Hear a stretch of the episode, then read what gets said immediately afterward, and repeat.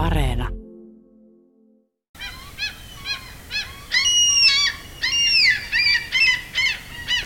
Sunnuntain vieraana on tänään Nightwish yhtyeen keolahahmo Tuomas Holopainen. Ollaan Oriveden rannalla. Kiteellä, mutta ei olla kuitenkaan sinun kotirannassasi. Mitäs tämmöinen vesielementti ensistään, niin puhutteleeko se sinua? Onko se miten tärkeä? Ylipäänsä kaikki luontoon liittyvä on äärimmäisen tärkeää ja itsekin on viimeiset 15 vuotta asunut järven rannalla. Niin tota, kyllä sitä lohtua ja voimaa saa. Mitäs tämä vuosien viereminen, niin puhutteleeko se sinua? Mulla on aina mielessä se, kun neljännes vuosisata sitten nuori bändi tuli Kiteeltä haastateltavaksi Joensuun studioon. Siitä sai Nightwish alkunsa ja saattaa olla niin, että minä olisin ensimmäisiä ihmisiä, jotka on sitten jututtanut toimittajan roolissa sinua. Mitä luulet? Ihan varmasti oot ensimmäisten joukossa. Bändihän sai alkunsa, se oli kuudes päivä heinäkuuta 1996, koska merkintä löytyy meidän mökin vieraskirjasta, että silloin meillä oli se ilta, kun istuttiin nuotio äärellä ja esitin bändikavereideni idea, että haluaisin perustaa tämmöisen oman projektibändin. Nimeä Nightwish ei siinä vaiheessa vielä ollut, mutta siitä se syntyi. Eli ollaan lähes päivälleen 25 vuotta bändin alusta. No minä muistan sitten, kun olin ulos ajamassa sitä haastattelua ja sitten se teidän ensimmäisen albumin hittihän se oli jo. Se soi siellä ja sen haastattelun jälkeen puhelin soi toimituksessa ja sieltä Yläkarjalasta soiteltiin, että mikä oli tämä bändi, siitä saattaisi tulla jotain. Ne sanat jäi mieleen kaikumaan. No, taisi tulla jotain. Tuomas Holopainen, arvasitko, että tuli tämän mittakaavan bändi? En minä eikä kukaan meistä ajatellut, että tästä kasvasi näin iso ilmiö. Ja se on ehkä yksi bändin suurimpia voimavaroja, että me ei olla koskaan laskelmoitu mitään etukäteen. Meillä ei ole koskaan ollut unelmana se, että päästäisiin soittaa loppuun myydylle Wembleylle tai että päästäisiin ripustaa kultalevyjä seinälle. Se on aina ollut musiikki itsessään, se palo tehdä niitä biisejä, esittää niitä, soittaa niitä kimpassa, mikä on ollut se ajava voima.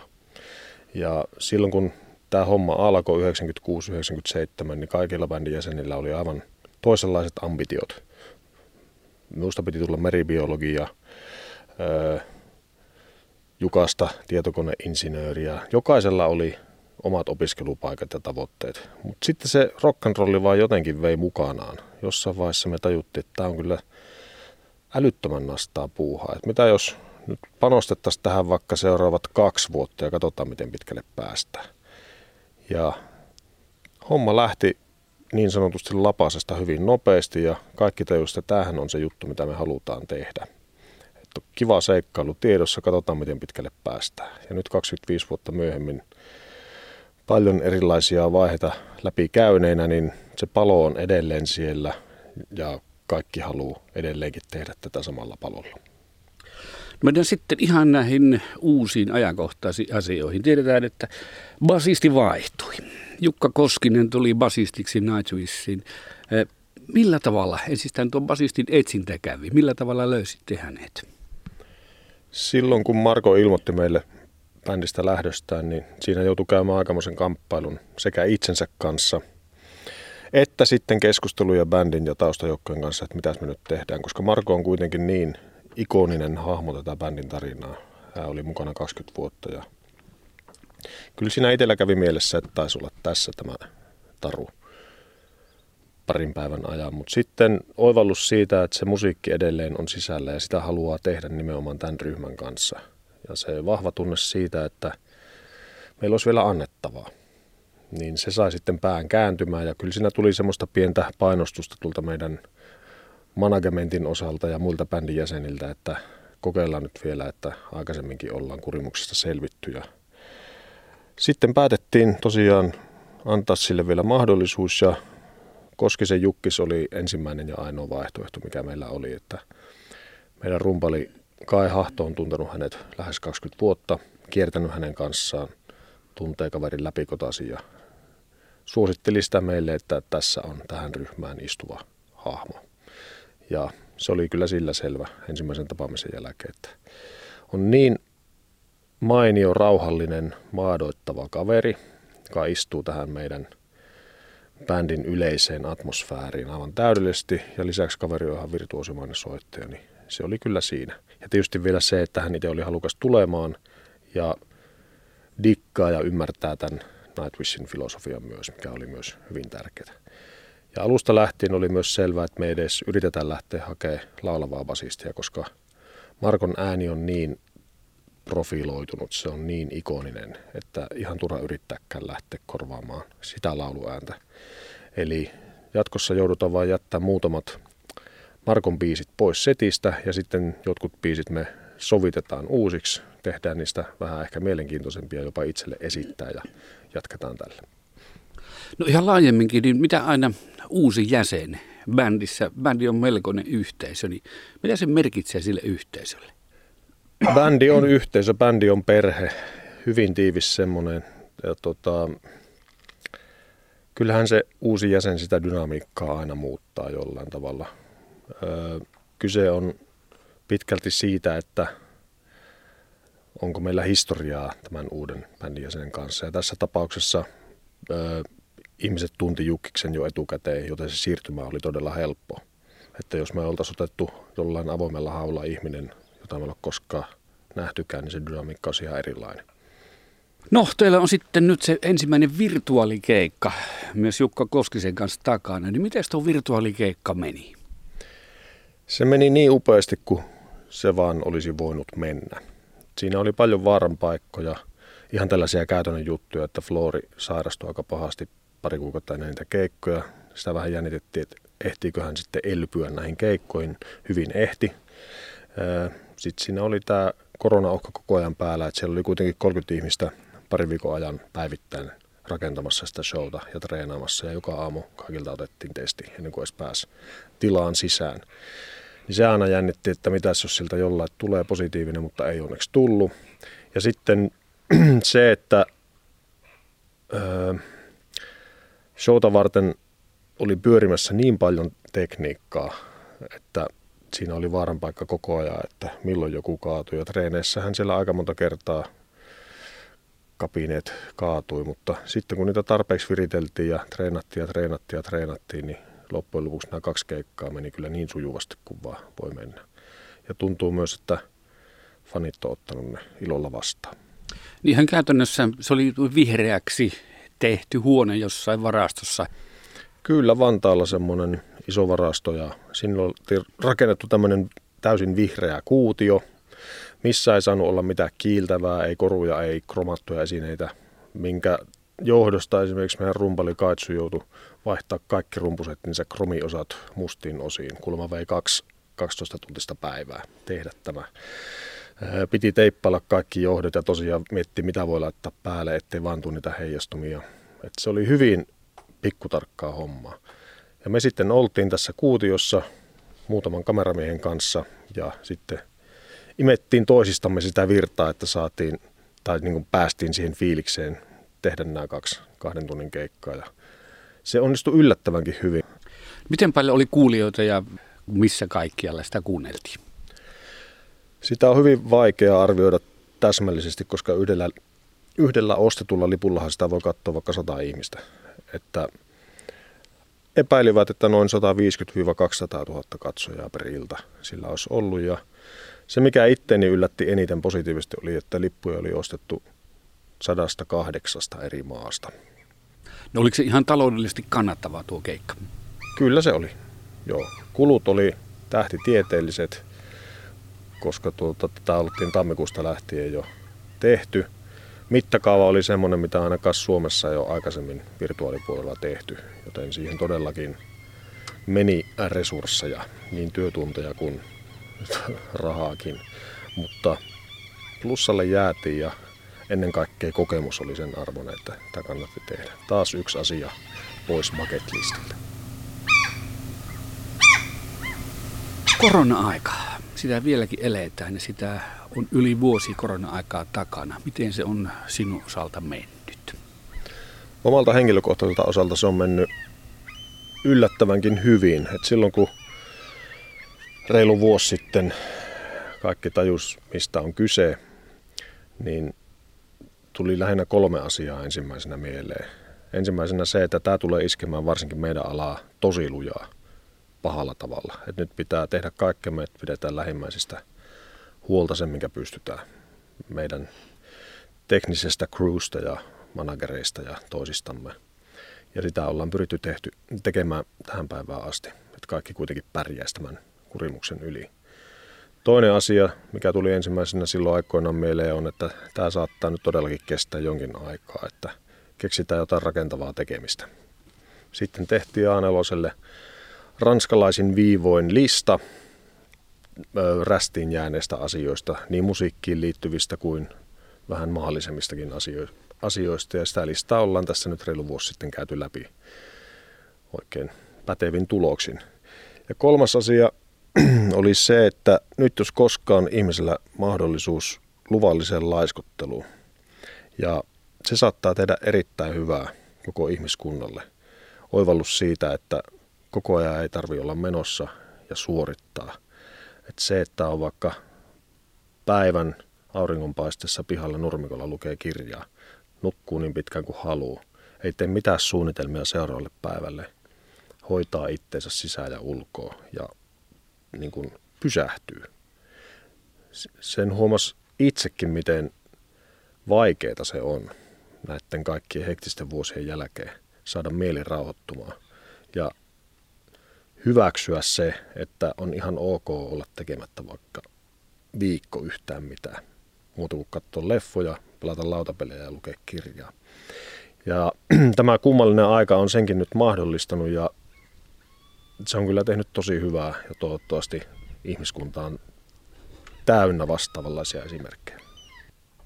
No, puhutaan noista faneista pari sanaa lisää. Niin miten korona-aikana nyt, niin pitivätkö fanit yhteyttä, pidittekö te bändinä, niin sitten heihin yhteyttä? Yhteyttä on pidetty heidän kauttaan, kellä se sosiaalinen media on ja me itse en kuulu niihin. Eli en ole missään sosiaalisessa mediassa mukana. Mutta meidän bändistä löytyy kyllä pari tyyppiä, muun muassa Floor ja Kaitsu, jotka on kohtuu aktiivisia sielläkin saralla, joten sitä kautta fanit, fanit on kyllä pystynyt pitämään yhteyttä meihin. Minusta kaiken asian ytimessä on kuitenkin ne loistavat sävellykset, sanotukset, hyvät biisit toisin sanoen. Sinä olet onnistunut tekemään sellaisia, niin mistä ensistään olet ammentanut vaikutteita? Elämästä, kaik- kaikesta ympärillä tapahtuvasta, kiinnostavista asioista. Öö, oli ne sitten faktaa tai fiktiota. Joskus inspiraatio saattaa lähteä ihan päivittäistä ihmiskohtaamisesta, joskus jostain kirjasta, jonka lukee, elokuvasta, jonkun, jonka näkee. Kenties lukee jonkun tosielämän tarinan, jonka haluaa jakaa koko maailman kesken. Tästä hyvänä esimerkkinä uuden levyn biisi nimeltä Shoemaker, joka kertoo geologi Eugene Shoemakerin tarina, joka on yksi huikeimmista tositarinoista, mitä on koskaan kuullut ja tuntuu, että kukaan ei ole koskaan kuullutkaan hänestä, niin Tämä oli malliesimerkki siitä, miten musiikin kautta voi tuoda ihmisten tietoisuuteen sellaisen tarinan, joka kaikkien pitäisi tietää. Mutta miten tuo tarina lähtee soimaan sitten melodiaksi, musiikiksi? Mulla itsellä on se lähestymistapa, että aina on oltava se tarina ensiksi, että mistä tämä biisi kertoo. En muista, että olisin koskaan säveltänyt ainuttakaan kappaletta jami-pohjalta. Et soittelenpa jotain, tämä kuulostaa kivalle, mistä sitä biisi voisi kertoa. Ja siis siinäkään on mitään vikaa, se ei ole vaan se metodi, miten me toimii, vaan aina pitää olla ensin se tarina sillä alla. Oli se sitten tämä geologin tarina tai vaikkapa sosiaalisen median kritiikki tai rakkauslaulu tai mikä tahansa tunteenpalo. Siellä pitää olla se tunne pohjalla. Ja sitten käy miettimään, että mikä on se kaikkein toimivin tapa tuoda tämä tarina esille sillä tavalla, että sillä olisi tehokkaan mahdollinen vaikutus. Et mennäänkö nyt sinne heavy-osastolle, olisiko tässä kenties jotain folkkielementtiä, olisiko tämä kuitenkin ballaadi. No jos se on ballaadi, niin lähestytäänkö sitä pianopohjalta vai akustisella kitaralla vai miten. Se on semmoista loputonta pallottelua oman pään sisällä. Me kysyn siltä tarinalta, että haluatko, että sulla siussa on kitarasoolo vai ei. Ja se on vaan semmoista pallottelua, pallottelua kaikkien sointukuvioiden, melodioiden lyrikoiden haastamista. Ja tämä prosessi yleensä vie sen vuosi puolitoista per levy. Ja siinä vaiheessa, kun me itse on saanut ne biisien raakille tehtyä siihen asti, että me en itse enää koe, että pystyisin antaa niille mitään, niin sitten me esittelen biisit muille bändin jäsenille ja sitten käydään pukea lapselle vaatteita. No mitä sitten, seuraatko tarkasti näitä, että miten paljon Nightwishin biisejä on kuunneltu maailmalla? Että äskettäin itse syötin tuohon kaikki tietävän Googleen, niin Nightwish ja YouTube ja Nightwish, niin se tarjosi Elan biisiä ensimmäisenä, näistä oli ladattu 75 miljoonaa kertaa. Ei kyllä tule itse seurattua juuri ollenkaan noista. En, en tiedä numeroista yhtään mitään.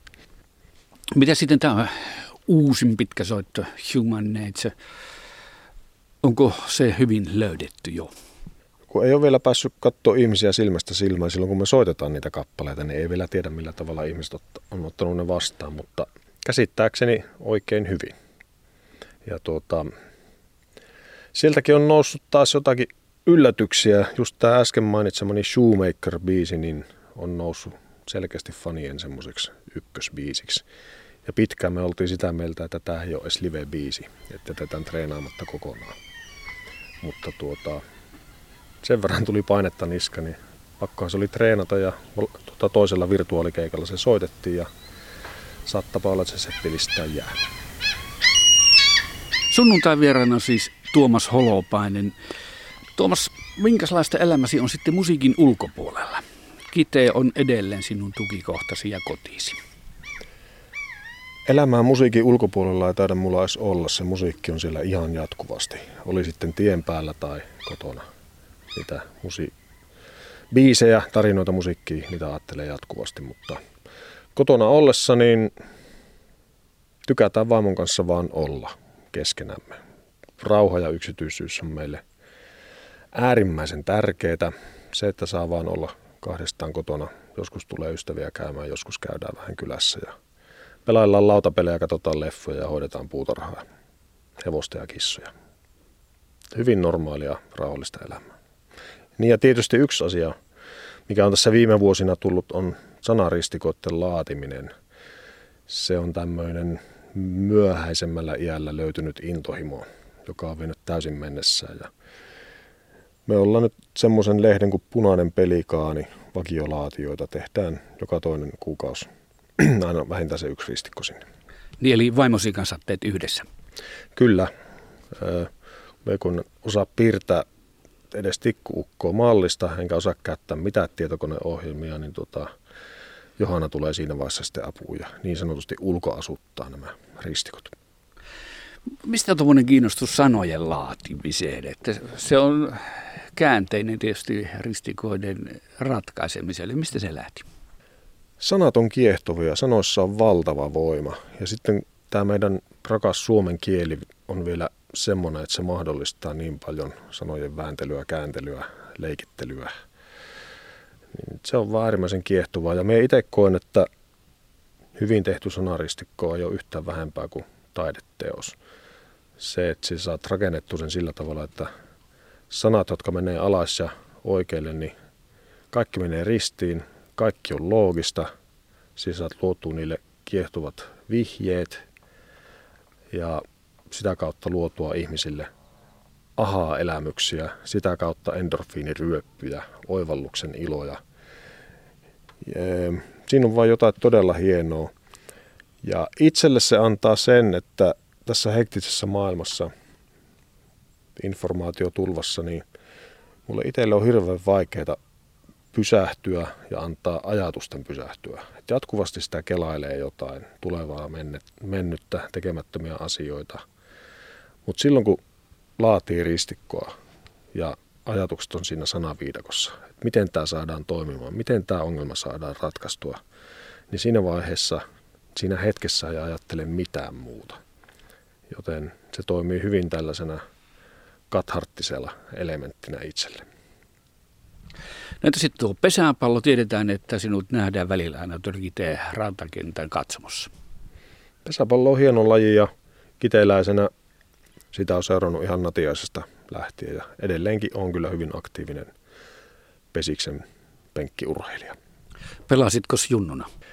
Pelasin C-poikiin asti, eli siinä vaiheessa kun meni yläasteelle tai kasille, niin siinä vaiheessa se sitten jäi. Entäs millä tavalla hoidat fyysistä kuntoa? Tiedetään tuo keikkarundi, niin se vaatii ihan oikeasti kuntoa kiinni. Miten terve mies olet noin fysiikalta?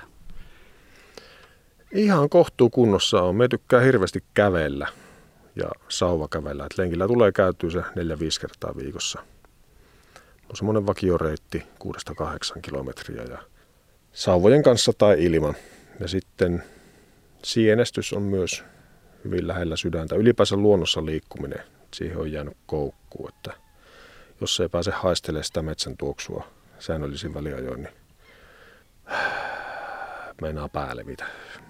No tiedän, että kitemaisemissa täällä on hyviä kantarellimaastoja esimerkiksi. Mustikoitakin löytyy, mutta tuleeko keräiltyä? Tulee keräiltyä. Kantarellit on ihan suosikkisieni. Puolukoita tulee kerättyä syksynä ja mitä nyt ikinä tuleekin vastaan. Ylipäänsä se luonnossa liikkuminen sopivalla temmolla, niin siinä on jotain, mitä kaipaa jatkuvasti.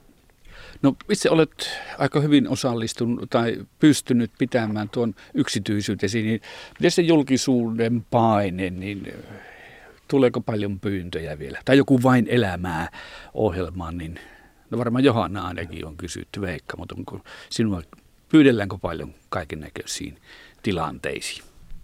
No minun lauluäänellä ei kyllä vain elämää ole tullut kutsua, eikä varmasti tulekaan. Johanna on toki kysytty, mutta tämä yksityisasia on semmoinen, että siihen onneksi pystyy itse vaikuttamaan valtavasti. Ja kun me ei haluta julkisuudessa paistatella koskaan turhaan. Totta kai silloin, kun on jotain sanottavaa, muun muassa uusien julkaisujen aikaa, niin ihan mielellä meni sitä turistaa. Se on osa tätä juttua, ei siinä mitään, mutta ei se palvele ketään, että me rupeisin kellekään mun vaatekaappiin esittelemään. Milloin olet viimeksi heittänyt tikkaa?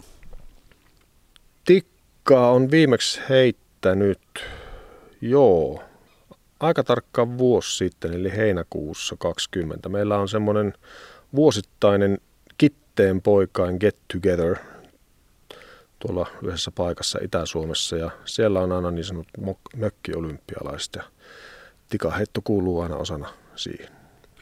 Nyt haastan sinut tikkakisaan, mutta tuota, mullakin on muuten tämän kesän harjoitukset jäänyt vielä väliin, että nyt, nyt tulee jännä kisa. Okay. Lähdetään heittämään.